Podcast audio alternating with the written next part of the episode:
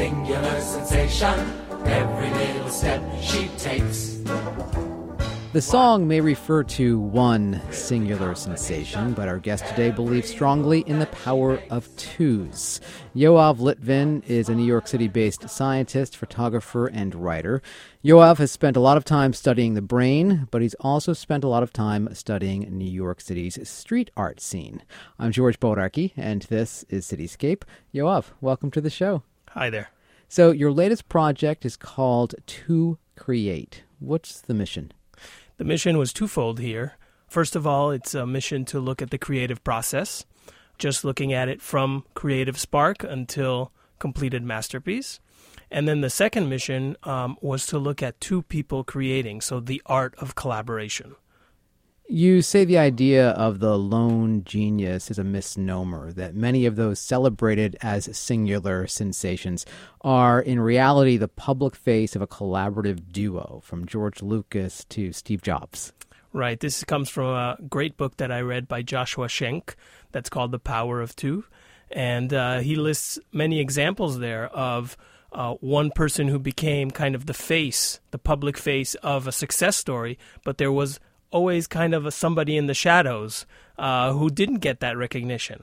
And this is, I think, a kind of um, um, emblematic of, of human beings in general because we are a social species. So the work comes from, even Einstein said this, work comes from previous knowledge. We build on previous knowledge. Do you think this kind of individualism is uniquely American? I think it definitely serves uh, certain interests, uh, political interests. For example, capitalism.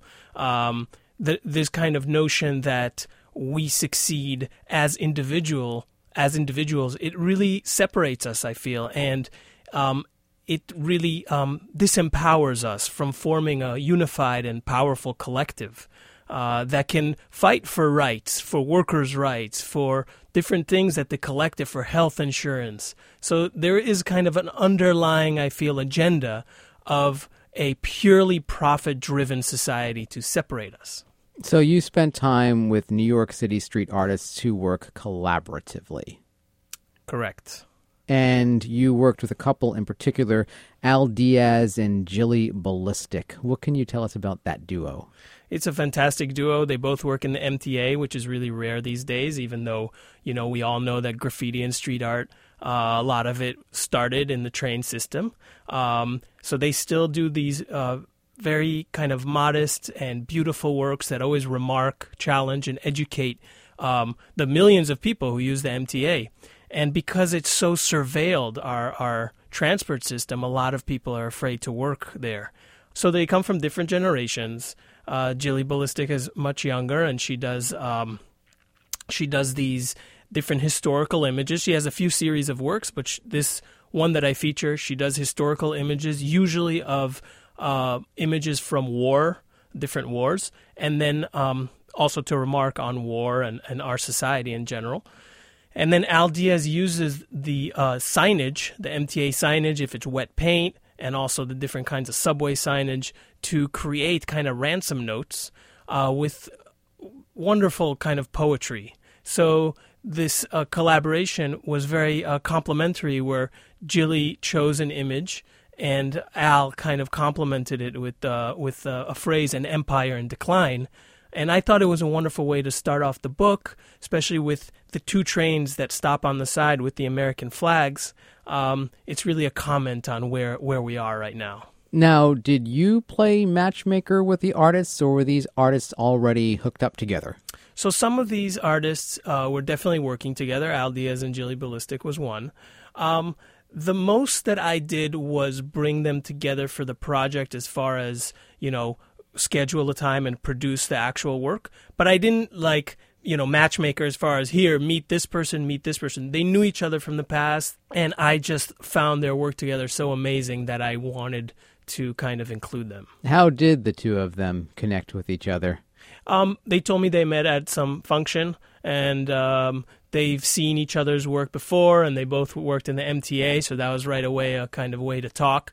Uh, and then they just struck up a conversation. Another duo that you feature is Cern and Sekis, is it? Correct.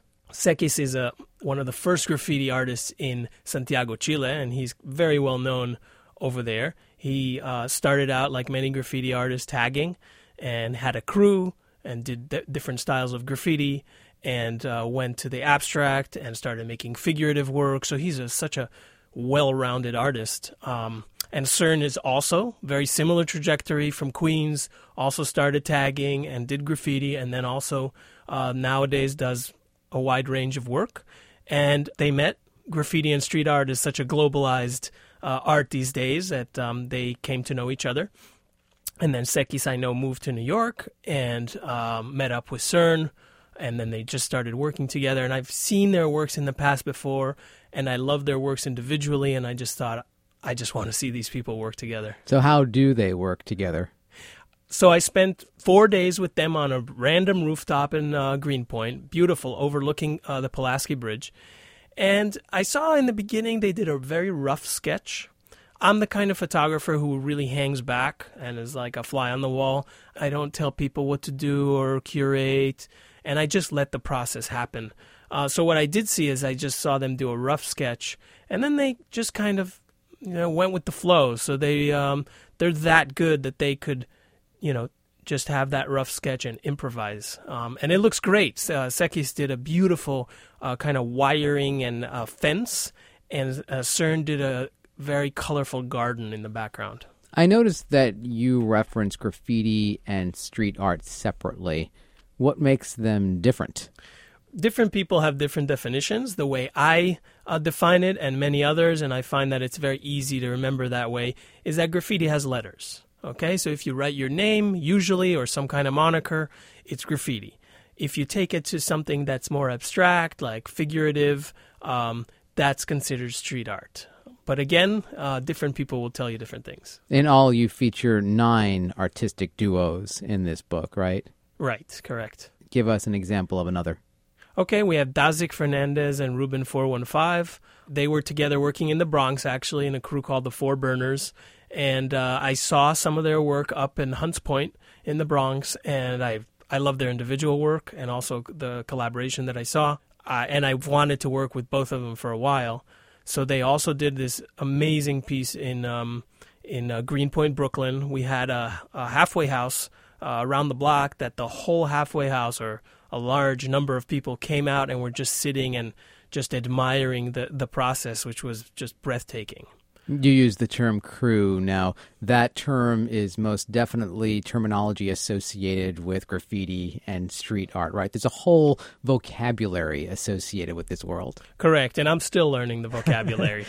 Tagging, bombing, right, right? Correct. Wild style burner. A lot of it came out of the Bronx and Upper Manhattan. It started out in um, Washington Heights with kids just uh, fooling around and daring each other and. Um, uh, you know, they just wanted to get up, what's called, uh, as much as possible.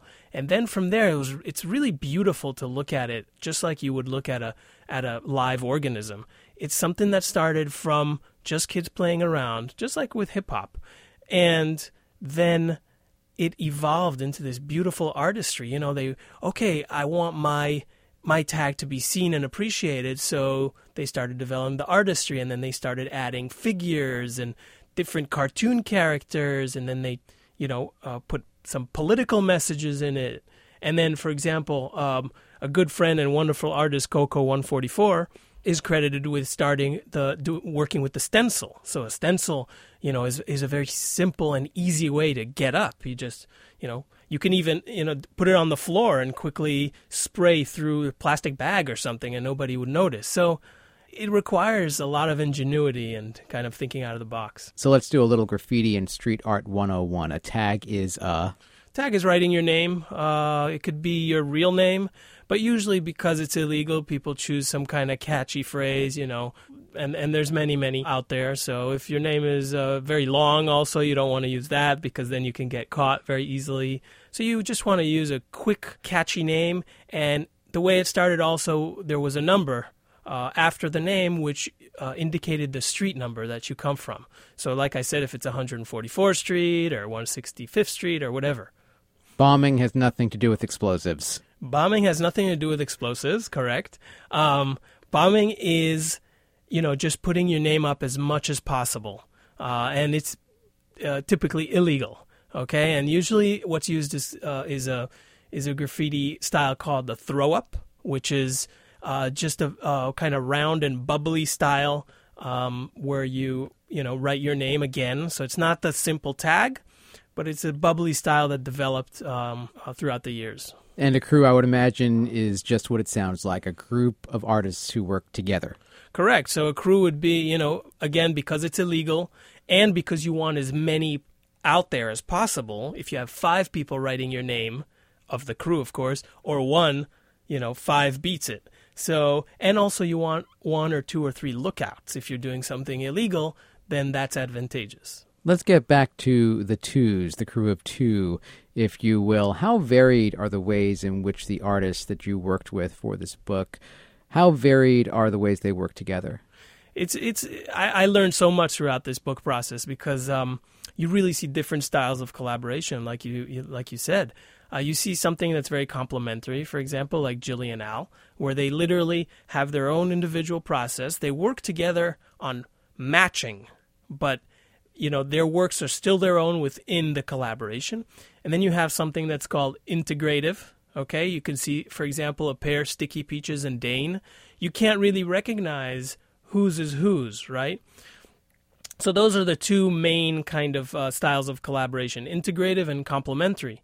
And I take this from Professor uh, Vera John Steiner, who wrote a book about creative collaboration. She's a psychologist out of Albuquerque, and um, she really did a study, a kind of academic study of collaborations. And I feel like 2Create is a book of just case studies, beautiful case studies. Now, is the work produced by these duos also largely illegal? Uh, some of it is illegal. Um, you'll see the stuff that's pasted up uh, quickly. That's illegal. And some of the pairs actually wanted me to blur out their faces, so I pixelated them in the photos.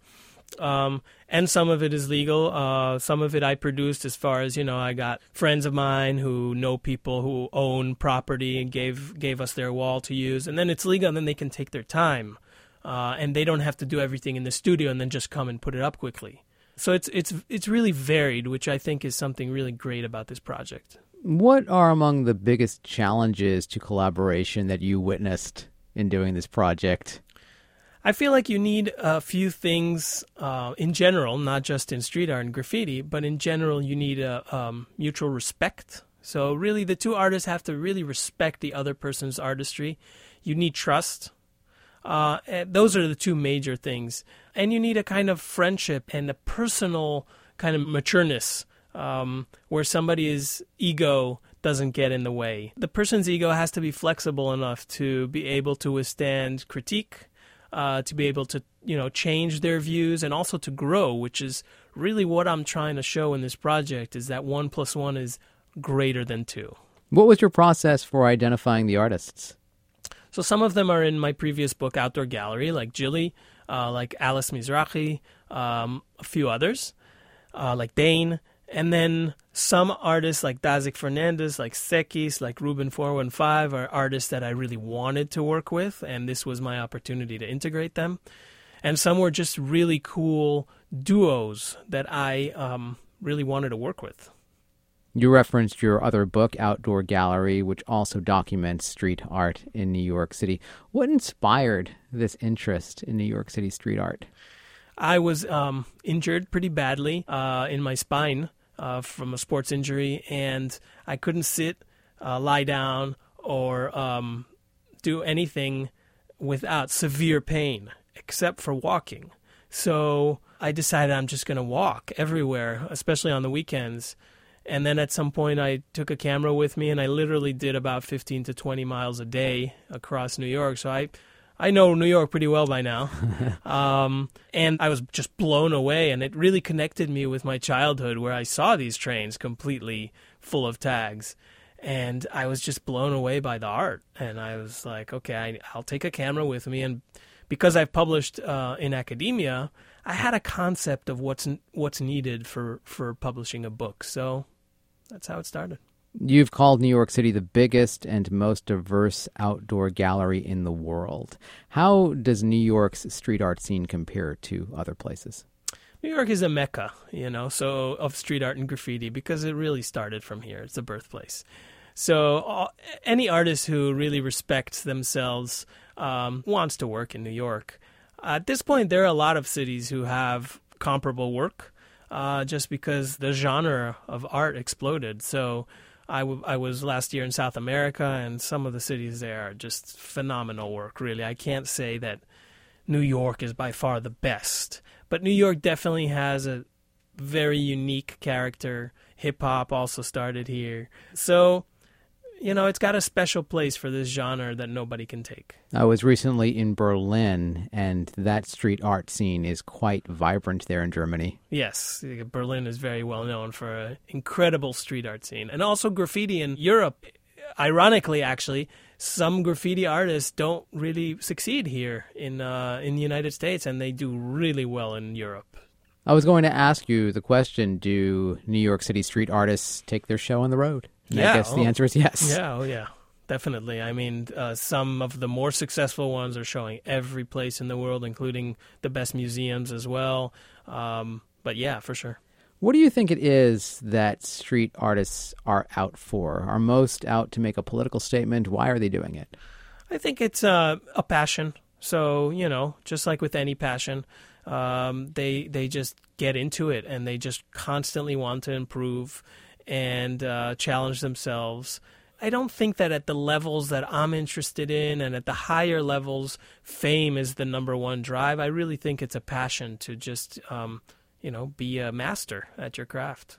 As you mentioned, a lot of street art is illegal. How much of it is about social rebellion? Well, I feel that just the act itself, especially if it's illegal, is about social rebellion.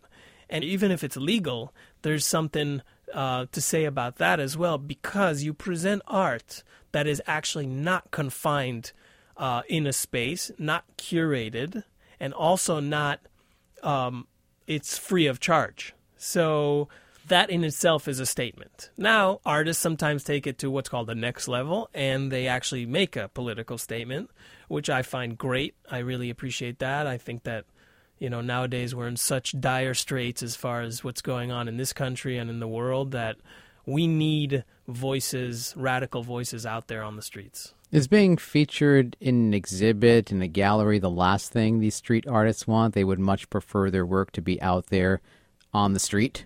I think it's a mix of both. So they definitely want to be out on the street, but they also want to make money, uh, which we all need. So of course they want to be in a gallery so that their works can sell, and then maybe you know somebody uh, shows a liking to their work and can invite them to paint the outdoor of their building or something like that. So it's definitely a mix. Unless you come from a very wealthy family, you can't just do uh, work for free. I know you've described street art as a living organism because it has a shelf life. Why create something if it's only going to fade away or get destroyed? That's got to hurt too, no? Sure, life hurts. Just like you know, we're we're going to be destroyed one day, all of us. So, you know, there's something beautiful about that process where you can see work that's out there for a few months and it's already a little weathered and somebody uh, wrote something on it or or painted a little heart or even even a little rip or the or the sun kind of weathered it and it faded away only part of the piece and this is something you never see in a museum so it's I, I tell people that I feel like a museum is like a, a beautiful cadaver that's in formalin. It's beautiful. You can look at it. It's gorgeous. But some it's not alive. Whereas street art, it's really a living, you know, organism that one day dies. What are among the more common themes we see show up in New York City street art? honestly, it's so diverse. Uh, it's it's really hard for me to kind of pigeonhole it, and also I don't believe in trying to tell people this means that. Um, every person takes something away from art, and that's what's beautiful about it. Uh, there's definitely political work, you know, uh, about presidential candidates, about uh, different things that are going on, about the environment. Um, there's definitely the aesthetic, so people go for the aesthetically pleasing work. Um, it's very varied. So, what are among the questions you asked these artist duos for this latest book to create to sort of really get to the heart of what you set out to accomplish, what you set out to discover here? So first, I inspected like their um, their personal kind of uh, early life and history. So I was very interested in you know how they started this passion of theirs. Then I went on to their personal creative process, just to show that each one of these people is a mature, independent, developed artist. And then I the last part is about collaborating, how they see collaboration, what are some of the challenges, and then what are some of the rewards. And a lot of themes uh, reoccur, and it, it's it was just fascinating to learn. Anything in particular surprise you? You didn't expect? To be honest, um, I wasn't coming in with expectations, so um, I, I, was just I just felt like constantly uh, learning from this from this process. Are there ever any arguments between the artists? No, don't do that. Yeah, definitely. Definitely. Uh, I've been in situations with some artists where it was a bit awkward, you know. I was I felt like some, you know, third wheel and um, I just waited it out and let them solve the the little uh, disagreement and um, yeah, it happens. That's why that's why before I said that the ego has to be flexible. So how much planning goes into these works when you're doing them on the streets before you actually walk out the door. Um, you're not doing the planning on the subway on the way there. Right. Again, depends on which work you're talking about. For example, the last duo, uh, Bunny M and Square, they worked for a whole week because they didn't even use spray paint. They used uh, acrylics, uh, house paint, different kinds of paint, um, and they used brushes. So uh, they planned it all out, and uh, it, it turned out just phenomenal. Uh, it's two snakes kind of interweaving, which I thought was a beautiful message. And interestingly, one is the the the version of snakes that chokes, and the other one is the version that is um, venomous. So they're kind of attacking each other, but it's so beautiful to watch. Who would you say is the oddest couple in this book? You wouldn't expect these two to work together, but yet there's harmony. Well, Zimad and JPO, I wouldn't call them odd, but uh, they were very interesting uh, to watch. They're kind of my version of a mentor mentee relationship, with a, which is another collaborative relationship. Um, Zimad is from the Bronx and he's an old school graffiti artist. He's developed himself and he does a lot of different kinds of art, not just graffiti. And JPO is a, a more of a newcomer on the scene and he does very colorful, beautiful backgrounds and has these typical characters that he does. And initially you wouldn't really see how these two mesh together, but uh, they worked so beautifully with JPO doing this colorful uh, pattern, and then Zimad coming in with uh, grays and doing his graffiti piece on top of that. And they're so different, but it works. How do you get this work done without being caught when you're doing things illegally? You do it at night. Uh, you do it quickly. You pray. That's pretty much it. Now, your book, of course, focuses on collaborations. Your previous book focused on a wide variety of artists. Do you find that some artists don't want to work with anyone else? They want to be out there by themselves, that they really take pride in that individualism still? Yes, definitely. It's either individualism or some people are just not social. Um, just like in any other profession, some people just like the meditative quality of working on their own. They put on their headset and produce uh, their own work, and they don't want somebody in their space. So, Yoav, what would you say are the top three takeaways for you in doing this project? I'd say number one, somebody has to uh, focus on their work and be passionate about it and develop and mature with their work. Um, number two, collaboration is, you know, it's an art in and of itself, and you grow within the collaborative relationship. And different collaborations um, one grows differently within them. So I really believe that an artist should go through the process of collaborating with others as even a personal kind of stage in their evolution. And number three, just go out and have fun. You know, I had so much fun documenting these artists and really felt like I was um, so uh, privileged to be allowed in this space. So I really feel um, like I learned so much. And curiosity, if I had to say number three, curiosity is something that you have to uh, you have to keep forever. Lessons that can be applied to any industry, if you will, not just street art, right? Exactly. So what's next? This project continues beyond the book, right? Correct. I'm launching the book. A pre release is going to be at Comic Con. So, with my publisher, Schiffer Press, we're going to have a little booth and a few books. Um, and JPO and Zimad, who are in the book, are actually going to paint canvases behind. Uh, and then I'm putting together a book launch at the Bronx Museum of Arts on November 18th. It's a Friday. There, I'm going to do um, a show, a collaborative show, uh, together with a fantastic photographer. His name's Tao Batis and he does portraits. He's been doing portraits in Harlem for a long time, and um, I've been working with him, and we've been taking portraits of different residents in Harlem and the South Bronx. So we're a duo, and we take pictures of duos. Uh, so that's kind of the theme of the show. Um, and Tao has his own style of photography, and I have my own style. So it's going to look really nice one next to each other. So each duo is going to have two photos of them. Uh, so that's November 18th, the show and the book launch with a DJ, and we're going to have the Peace Poets. Uh, we're going to do some spoken word. So, and then we're hoping to take the show on the road, and I'm hoping to give some uh, book talks around the country. And you're on Facebook. And I'm on Facebook to create art. Uh, and I have a blog to create art.org and an Instagram to create underscore art. And um, I'm extending this into many different aspects, many different uh, art forms. I'm looking a lot into political activism and looking at duos within political activism. So that's kind of a new project I'm engaged in. Uh, I'm very interested in cooperatives and that whole economic model.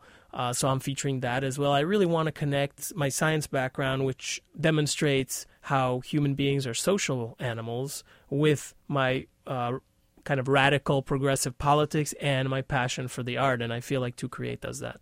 Social media is really what connected you with a lot of these artists in the first place, right? You were posting your photos of street art on Instagram, and that connected you with the artists, right? Correct. Yeah, that was definitely gave me a lot of connections. I did make some personal connections and introduction at parties, etc., like the classic old school way of meeting people.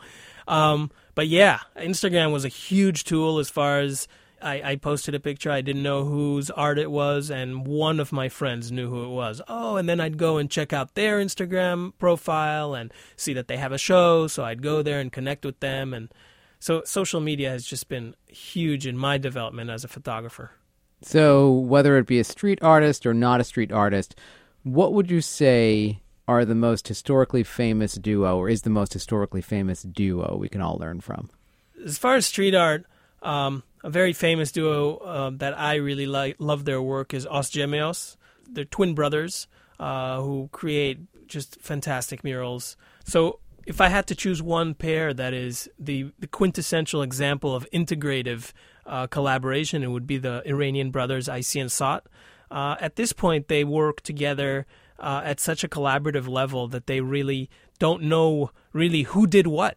Uh, and they both have ideas to do at the same time. They literally said this to me. So it's it's just beautiful to watch them uh, think, brainstorm, and then carry out a project because no one person person is in charge of one thing. They're both doing everything together. There's there's uh, very famous duos in science, for example, Madame Curie and her husband Pierre.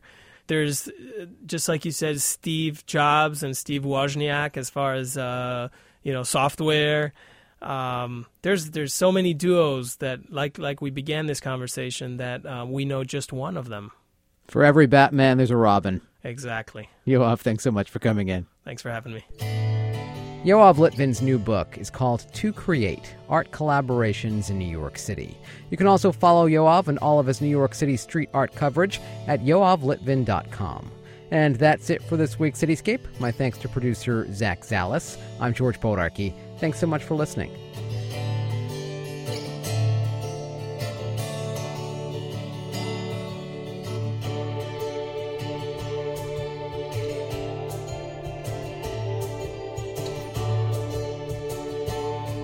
It's WFUV and WFUV HD, New York. Listener supported public media from Fordham, the Jesuit University of New York.